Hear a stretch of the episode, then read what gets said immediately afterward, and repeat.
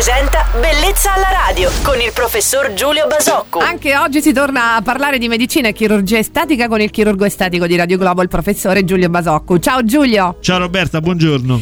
Oh, in Italia sono oltre 5.000 le donne che si operano ogni anno per ridurre un seno troppo prosperoso, ma c'è poca informazione riguardo ai passi da fare prima di sottoporsi all'intervento. Per esempio, non tutte sanno che prima si fa l'intervento, meglio è per una questione di postura. Confermi, vero Giulio? Sì, assolutamente sì. Intanto i dati sono sottostimati, non esistono strumenti per censire il numero, ma sono sicuramente sottostimati. A proposito di quello che dicevi, è vero, diciamo che eh, alcuni disturbi della postura mh, legati tanto al peso, ma quanto anche all'atteggiamento di chiusura che una donna spesso ha quando è, eh, soffre di un seno troppo grande, determinano una serie di problematiche che prima sono risolte meglio è, migliori sono i risultati. E ridurre il seno è un intervento doloroso per la paziente? No, direi assolutamente no. Uh, oggi il dolore è una problematica abbastanza ben risolta in chirurgia, in tutte le chirurgie, in particolare in chirurgia estetica. Quindi direi che ci sono spesso interventi in cui la paziente